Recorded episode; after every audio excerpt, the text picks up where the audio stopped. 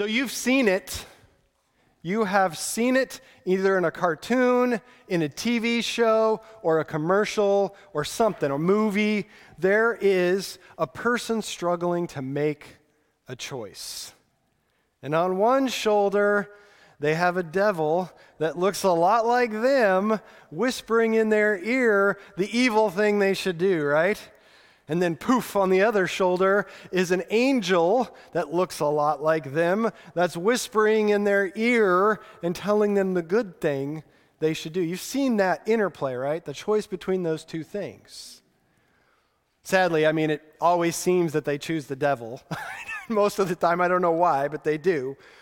And so we, we are sort of programmed to this understanding of, of, of good and evil. And no matter who wins in that sort of choice, What's communicated is that in making choices, there's only one or two options. There's only one of two options either an evil choice or a good choice.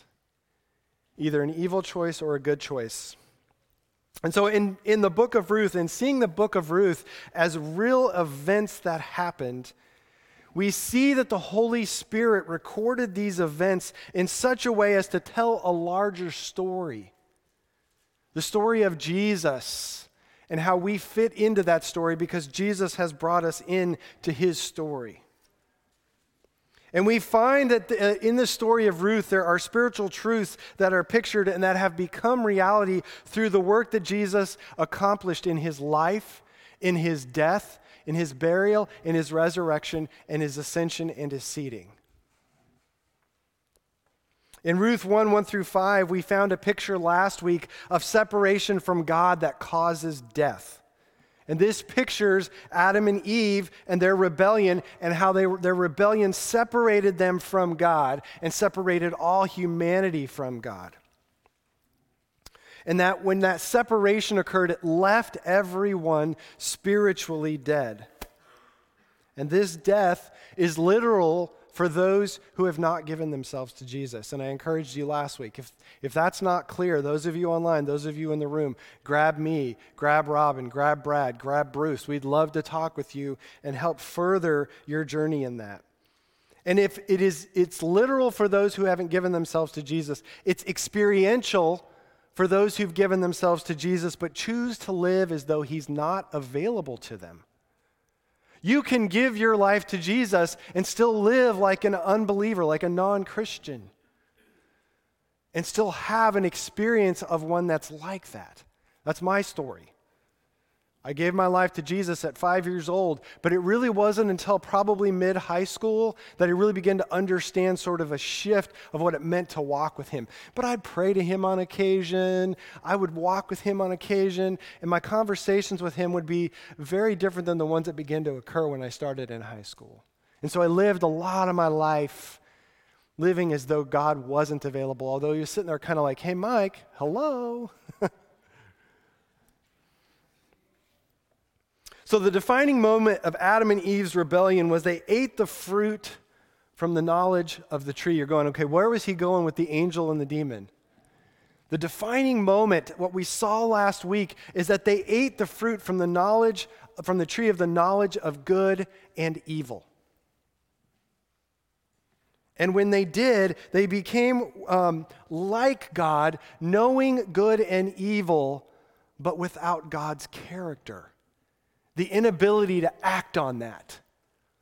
That is a horrible existence. To know right from wrong and not have the ability to then do something about it. And so, without God and having their own measuring stick of right and wrong, all of humanity lives the same way that the Israelites lived in Ruth's time, in the time of the judges, as we talked about last week which is summarized this way. We looked at this verse last week. The very last verse of Judges sums it up this way Judges 21 25. In those days, there was no king in Israel. When Adam and Eve rebelled, they removed the king from their life. So there was no king in their life. And all of humanity, that's how we show up no king. And when we show up in that way, we have an outcome. Everyone did what was right in his or hers own eyes. And so this is where we sat with, with uh, Ruth last week, and it was the country song, right? Like everything that could go wrong went wrong. Elimelech died, the sons died, they're stuck in Moab. All that stuff went wrong, and I would love to preach it again, but you'll need to go watch it. So, the origins, though, of this choice between good and evil, us determining what's right in our own eyes, traces all the way back to the Garden of Eden from the very beginning. And I would say that if knowing good and evil and making our decisions between one or the other, between the devil and the angel, so to speak, if that's how it is, isn't that what got us into this mess? Knowing the good and knowing the evil? And wouldn't it seem that that would be a problem? if that's all we have is the choice, those are the two options that we have, if that's it, I think that's a problem because that's what got us into this mess in the first place. But did you know there was another tree in the garden? There was a tree of the knowledge of good and evil, but there was also the tree of life. The tree of life, which means Adam and Eve actually had three choices, not two, not between good and evil, not between the angel and the demon, but between good, evil, and life. But see, the problem is so they had a choice between good and evil or life. So, good and evil were not opposite choices of one another. Good and evil are actually the opposite choice of life. See, when, you cho- when you're wrestling and choosing between good and evil, you, you are eating fruit from the same tree. It's the same fruit from the same tree. Although it may look different in action, good or evil, it's still the same fruit from the same tree. And that fruit from the tree of the knowledge of good and evil represents an approach to living where I am my own king, where I will do what is right for me, where I will get my needs met my own way. And it may look evil, but it may also look good, which this was an eye opener for me. I could do good and still be living independent of what God has for me? That's weird. And this approach is what the Bible calls flesh. I talked, talked on this a little bit last week fleshly living. Flesh is I will do whatever it takes out of my own resources to get my needs met, whether it's good, whether it's evil. And this is typified, the good element is typified by one of the groups that Jesus had the most difficulty with when he was here on the planet Earth. It wasn't the people who were doing outright wickedness or evil. Who did he struggle with most? Anybody? Pharisees, the religious leaders, the, one who, the ones who knew how to do all the good. And Jesus would challenge them You are dangerously on the verge of eternally separating yourself from God by living this way, by doing good apart from me.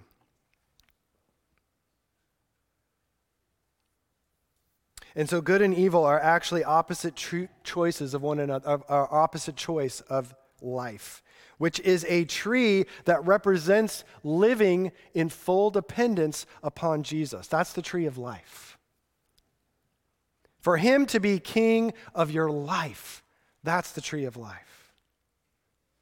For him to actually be your very life, that's the tree of life.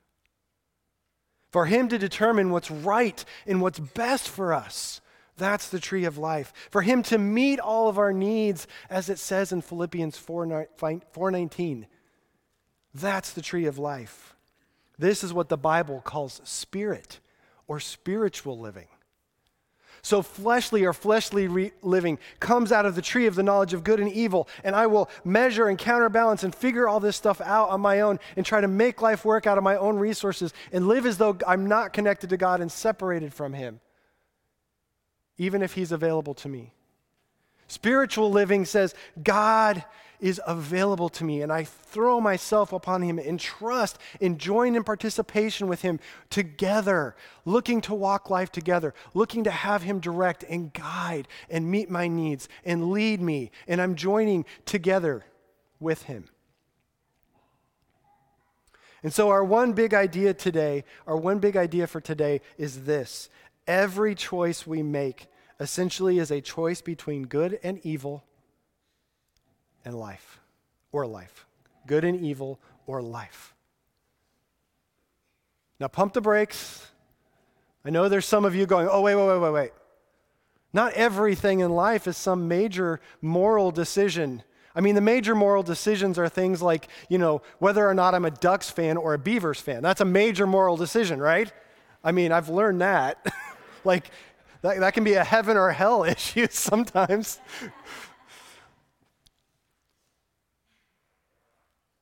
I was talking with Bruce this week. He said, you know, major, it's not a major moral decision between Starbucks or, or Dutch Brothers. But see, I want you to stick with me. Because see, what happens is when we live out of good and, and good and evil sort of tree or thinking, we get very much into the minutia. And we miss God's view of, of two larger systems with which we live in. And so, if you stick with me, I think I'll be able to communicate and help you understand sort of this system of living in a good and evil system, managing on my own, religious, all this over here, and life and what God intends. So, don't go down some rabbit trail in your thinking about, well, I can think of things that, that don't fall into that. I think by the end, you'll begin to see what, where I'm going. Also, maybe you're thinking about this. The good we are talking about here is not the spiritual fruit of goodness. That is something that comes from the Spirit for those who've chosen the tree of life. This good that we're talking about here, this is from the first tree. It is a good that we determine on our own, separate from God, separate from His influence. See, only true good comes as a spiritual fruit, a fruit of the Spirit, and can only come from God Himself. I always think of Jesus when He had the guy that comes up to Him and he says, Good teacher, good teacher. And Jesus goes, Good? Don't call me good. What do you, only God is good. That's kind of what we're bumping up against here as we dig through this section. So Roman, uh, Romans, Ruth 1 6 to 22 is where we're going to be today, so a lot more than five verses. There are three characters. Each of these characters in the rest of this story in chapter 1 here symbolize these two trees. And the choices between these two trees, the three choices that are involved. Naomi is the choice of good. Orpah, not Oprah, Orpah is the choice of evil. And Ruth is the choice of life good, evil, and life. Naomi, Orpah, and Ruth. So let's pick up the text Ruth 1 6 and 7. Then she arose, that's Naomi, with her daughters in law to return from the country of Moab, for she had heard in the fields of Moab that the Lord had visited his people and given them food. So she set out from the place where she was with her two daughters, daughters in law, and they went on the way to return to the land of Judah. So remember from last week, we went through some name definitions. Naomi means pleasure. Pleasure. Now, pleasure isn't wrong when God's involved. But if He's not, pleasure is enjoyment or satisfaction for myself alone and it may also be at the expense of others. We will see this play out with Naomi, although what will be really interesting is that Naomi sometimes it will look like it's good. And it'll look like she's trying to do good for others. So, in these verses, we see that Naomi hears in Moab. Remember, Moab is Israel and God's enemy. Okay? And she hears that the Lord visited his people. That means that she isn't really identified with his people. She's identified with Moab. She hears that God's, even though she came from there, she's no longer. She's he is people over there. And so it reads as though she's external to that group. His visit, though, provided food. So, of course, being hungry, as any good hungry person would do in a famine, Naomi thinks, What's good for me? Well, I'm going to go get some food. I'm very hungry right now. She does what's right in her own eyes. I'm hungry. I need some food. I'm going to go where the food is. And she goes for herself. And she heads back. And it's not because of any personal relationship with God, but because of her hunger.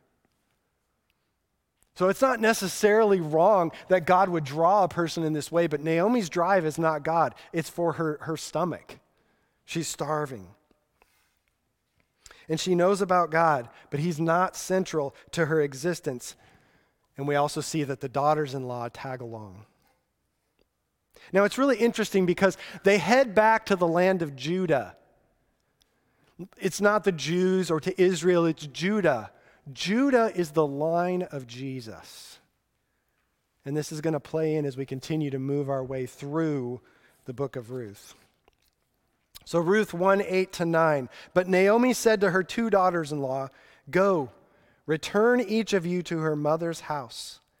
May the Lord deal kindly with you as you have dealt with the dead and with me. The Lord grant that you may find rest, each of you in the house of her husband. Then she kissed them, and they lifted up their voices and wept. So they get a little ways down the road, and Naomi goes, uh, You know, I think it'd be best if you guys maybe head back. Maybe go find yourself another husband. You know, go back to your families. She's trying to let them off the hook. And this seems so well intentioned and so syrupy sweet, doesn't it? How, how it is such a nice thing for Naomi to let these girls off the list. She even blesses them sends them with blessing. May the Lord deal well with you. May He deal kindly with you. May you find favor. May you find rest. And so it seems like a good thing, doesn't it? Or not. Did she forget that they're Moabites? Which means they're enemies with God and with Israel. And mainly the reason the Moabites are enemies with God and with Israel is because of their worship. They worship other gods than the one true God. But go worship other gods and may God bless you. I think that's a problem. It's also a problem that the Moabite form of worship included human sacrifice, including children. But go, God bless you. Live kindly. Have a great life experience in a religion that's maybe you're going to end up on the altar as a sacrifice. Or maybe one of your kids. Really? This looks good, doesn't it? But it's not good when you look below the surface.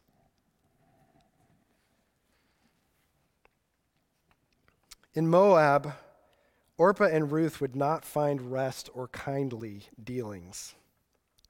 And truth be told, they would be better off rejecting those gods of Moab for the one true God. And they would be better off returning with Naomi in poverty to God and his people. In doing so, they would have the potential of being dealt with kindly and finding rest. But instead, Naomi's like, no, go back to Moab. and the Lord bless you. So we don't exactly know why. It's not clear why Naomi is encouraging this, but it looks good. But it's a decision probably that's made in self interest on Naomi's part. Some ideas as to what that might be. It might be that she doesn't want to be responsible for these girls as well. It's going to be hard enough on her own to find food for herself. It may also be that she doesn't want to have to answer for the fact that her sons married Moabite women, which was completely against anything that the Jews ever did. She didn't want to have to answer for that. Those are some ideas. I don't know why, but it definitely seems like self interest on her part.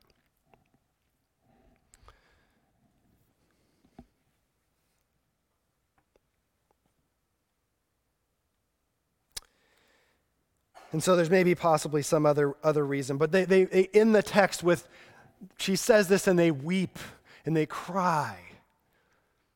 But weeping and tears don't necessarily imply sincerity. And we're going to see that. Ruth 1 10 through 13. And they said to her, No, we, we will return with you to your people. But Naomi said, Turn back, my daughters. Why will you go with me? Have I yet sons in my womb that may become your husbands? Turn back, my daughters, go your way, for I am too old to have a husband. If I should say I have hope, even if I should have a husband this night should and should bear sons, would you therefore wait until they were grown? Would you therefore refrain from marrying? No, my daughters, for it is exceedingly bitter to me for your sake that the hand of the Lord has gone out against me. The girls say, We will go with you. And Naomi says, There's nothing in my good efforts that I can do to provide for you. And it's really funny because she's trying to make the decision for them. Like here, let, I mean, sometimes when the person who tends to do good, a lot, a lot of times we're going to like step in and make people's decisions for them. And we think it's good, but it's not. Sometimes it's better to let somebody else make their own decisions. But Naomi is making, trying to do the good thing, trying to be very kind, trying to care, trying to make the decisions, really getting involved. And she says, I would provide for you if I could, but I can't. And I wouldn't expect you to wait. So I'm going to make your decision for you. See, the provision of the Jewish law was this that the brothers of a deceased man were to marry his, his wife, if they weren't married, to take her as a wife and to have a child with her, a son, so that that and that son would be under the, the deceased husband's family line, and so his family would continue. That's how they would redeem the family. And so the deceased would be, his line would continue on through that son, birth of the brother. And Naomi says, We're too old for that. There's no hope. It's impossible. And her final comment is so interesting because she says she's bitter for the girl's sake because the Lord is against her. This is the refrain of those who attempt to do good in their own effort, but it doesn't work out. I've tried to do good on my own and it didn't work out, so it's God's fault. Hey, I've done this. I'm reading my own mail. I'm not just preaching at you. I've done this. It's God's fault. And so it's for those who attempt to do good in their own effort and it doesn't work. They blame shift. It's not me, it's God. The problem, though, is that God doesn't bless independent self effort, even if it's good effort. God doesn't do that. So Ruth 114 to 18. Then they lifted up their voices and wept again, and Orpah kissed her mother in law, but Ruth clung to her. And she said, See, your sister in law has gone back to her people and to her gods. Return after your sister in law. And Ruth said, Do not urge me to leave you or to return from following you. For where you go, I will go, and where you lodge, I will lodge. Where you go, I'll go. Where you, whatever, stay, I'll stay. Where you move, I'll move. I will. So that, that's probably where this came from. So where you go, I'll go. Where you lodge, I'll lodge. For people shall be my, your people shall be my people, and your God my God. Where you die, I will die, and there I will be buried. May the Lord do so to me and more. Also, if anything but death parts me from you. And when Naomi saw that she was determined to go with her, she said, No more. I've tried. I tried to make the decision for her. I tried to shuffle her on her way. I can't convince her any other way. I guess you can come. ah. Independent self good effort has a, a, a, limit. It can only go so far, and then it gets exhausted and goes, okay, I'm done, whatever, come along. And so the girls, though, are finally named. And I told you last week that these girls' names have meaning. Orpah, her name means fawn like fawning upon, a superficial love or attention. Lots of ooey gooey, but not lots of substance. Ruth's name simply means beauty. Beauty. So these two ladies, up to this point, have been sharing in the tears and looking very much the same.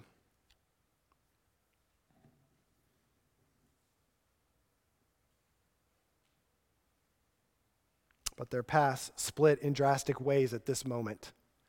And so the reality is that there's this little equation I like to use sometimes stress plus functional or our source of life, what we're living from primarily, equals what the source is.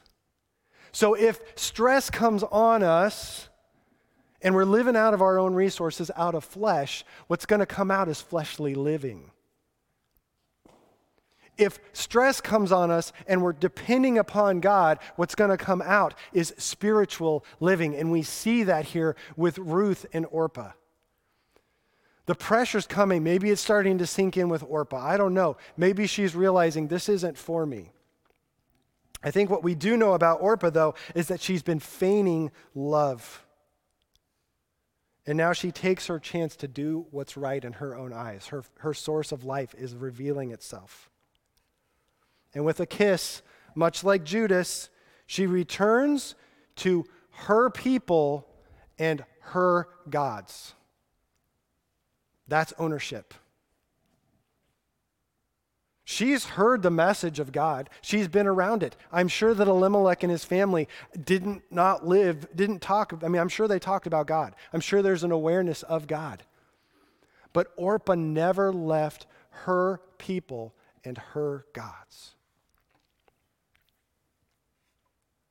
And remember, her people and her gods are evil. And she could only keep up the charade for so long. She leaves and is sadly never heard from again in Scripture. That's Orpah's story. Her identity is a Moabite. She's in lockstep with that. She is the picture of the fruit of evil. Ruth, on the other hand, is a picture of the beauty of choosing life. And not just life, but God Himself. She does it through the vehicle of Naomi, but she chooses God Himself. And this is not a choice at this point of a saving faith, but it's getting her feet in the right direction. She's starting to make a track toward finding something more. And it's the beauty of that in Ruth that we're going to see as we continue on in her story. And I think the beauty of Ruth is why she has her own book, because it's a beautiful story of choosing life over choosing evil or choosing good for that matter. And what's even more amazing about Ruth is that she has every excuse not to make this choice. Every excuse not to make it. It's not in her DNA. And for her to actually choose to set her feet on a course toward God, she has to give up everything, including her family, her country, the Moabites, everything permanently.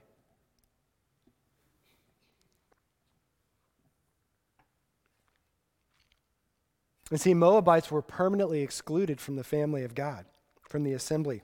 And the law, the ultimate measure of good and evil, said she would never be good enough to enter, ever. It's like it would take 19 gener- 10 or 19 generations, I can't remember. It's ridiculous. This is no chance of this ever happening. She would never have the hope of mercy, grace, love, newness of life. And yet, in an act of faith, she follows Naomi and she puts her feet and she says, Your God will be my God. There's hope in that phrase. But it's not a complete saving faith at this time. We'll see that later in her journey. But this is the beauty of Ruth. She had no hope on her own. Everything is against her. And she still chooses to seek God who is life. She still chooses to be all in, to risk everything. Ruth gambles it all, throws it all away, leaves it all behind, all with turning her direction toward God. And so, Ruth 119 to 22. So the two of them went on until they came to Bethlehem. And they came to Bethlehem. The whole town was stirred because of them. So maybe Naomi was right if they knew, they're like, ooh, Naomi's here. Blah, blah, blah. You know, talk a lot. So that was a music, a music man. The little ladies in town all talking at each other. And the woman said, Is this Naomi? She said to them, Don't call me Naomi, call me Mara, for the Almighty has dealt very bitterly with me. I went away full, and the Lord was brought me back empty. Why call me Naomi when the Lord has testified against me and the Almighty has brought calamity on me? So Naomi returned, and Ruth the Moabite, her daughter in law, with her, who returned from the country of Moab. They came to Bethlehem at the beginning of the barley harvest. So when they return, the women are wondering, Is this Naomi? Naomi, is this you? And in essence, she says, Yeah, I'm Naomi, but don't call me that anymore. Call me Mara. I'm bitter, angry, not happy. And I'm not happy because of God. Okay? You hear me? don't make me snap my fingers. She's just not happy. And what's most intriguing about Naomi's interpretation of her history is that she went away full? Really? She left Israel because of a famine. She wasn't full, she was hungry. And she went away with her family who went in rebellion, doing what was right in their own eyes. She went away full? Really?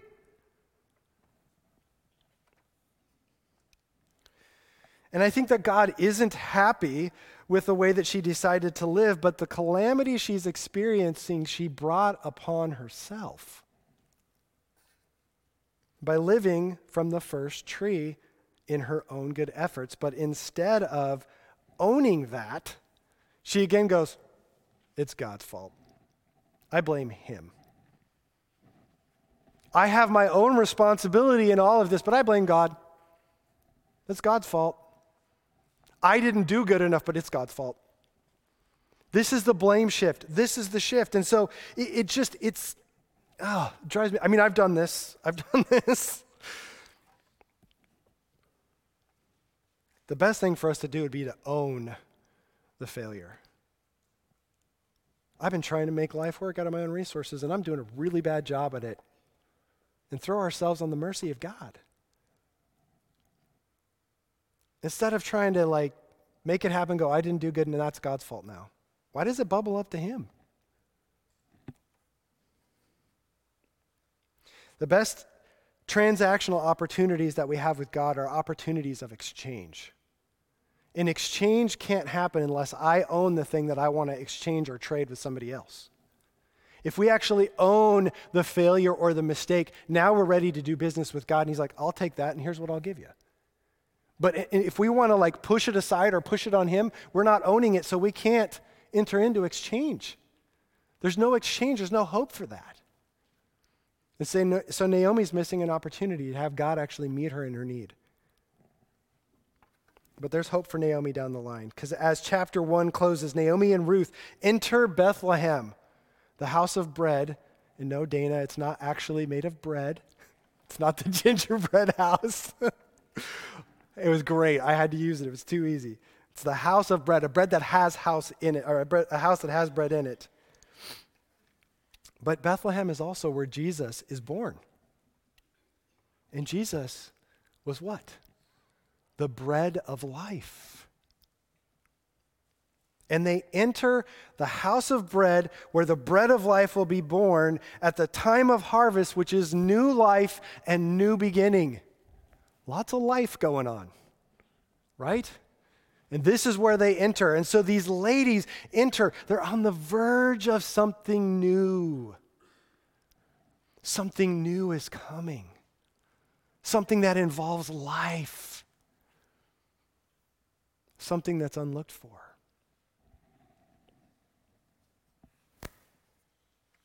And so that's where we, we left sort of a cliffhanger last week. It kind of stunk.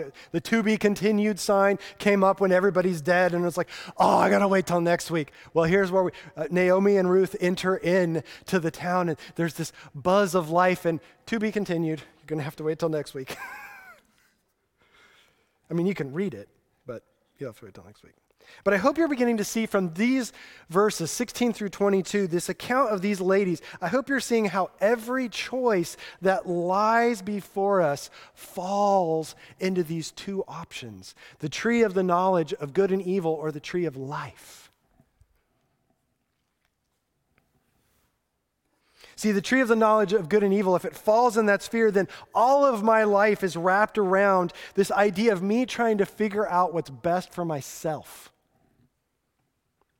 To determine what's good or evil, what's Naomi or Orpah. I've got this scales, right? Like, oh, I'm going to put one on the evil here, so I need to put one on the good. It's this whole management of life. It's a whole working life to my own ends, trying to make it work for me.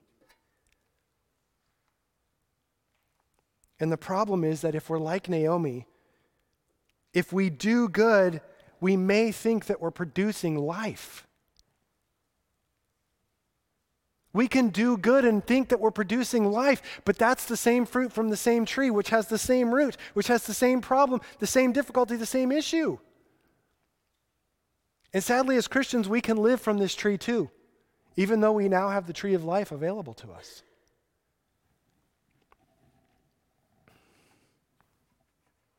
See, good done of our own self efforts without God is what the Bible calls flesh.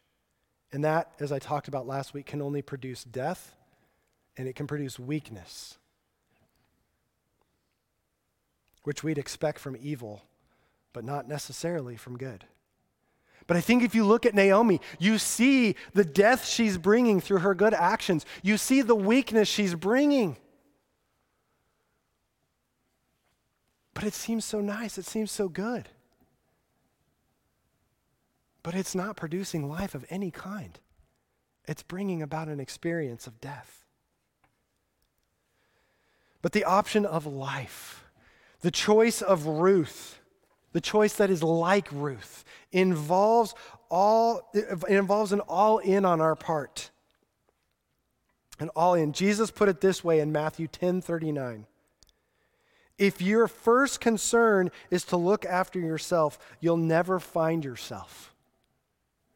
That's the concern of the flesh, whether it's good or whether it's evil. That's the whole lifestyle. It's every time, it's basically I'm managing my own affairs and I'm trying to go good, evil, good, evil. You know, Starbucks or, or, or uh, Dutch Brothers may not be a good or evil, but, but if I'm living it in this idea that my life is independent and it's my thing, Starbucks and Dutch Brothers will be destructive to me. Because my source of life, my whole mode and approach to life is one of self seeking and self serving. And that is not what God the Father intended for any of us to live.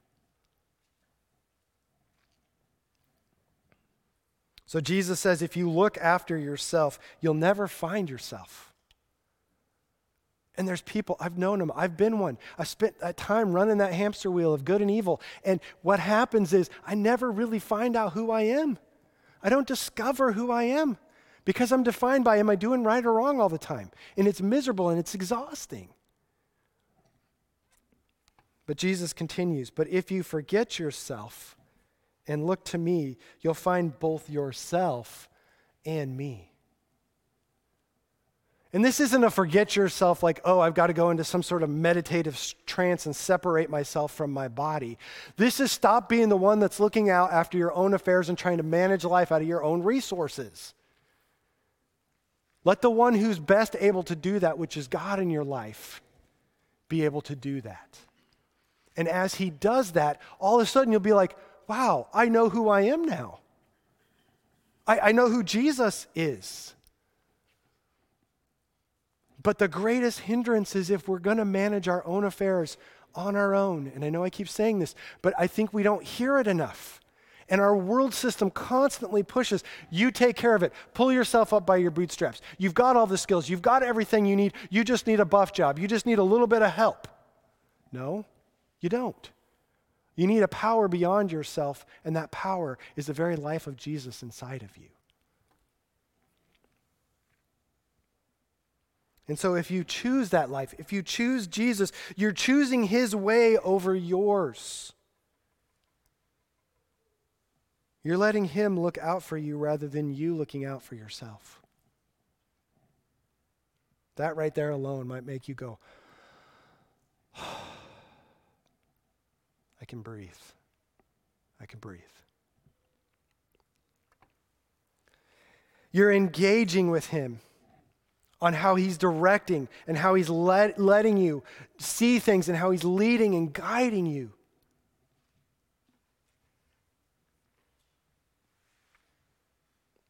And you're willing to risk everything like Ruth. And you're willing to risk all of that so that you might find Jesus who is your life. And you know it says that in Scripture, Colossians 3 4. When we discover Jesus, who is our life, our very source of life, that is who Jesus is to us. And so we're on the verge. We're on the verge to see some amazing things in the remaining chapters of Ruth.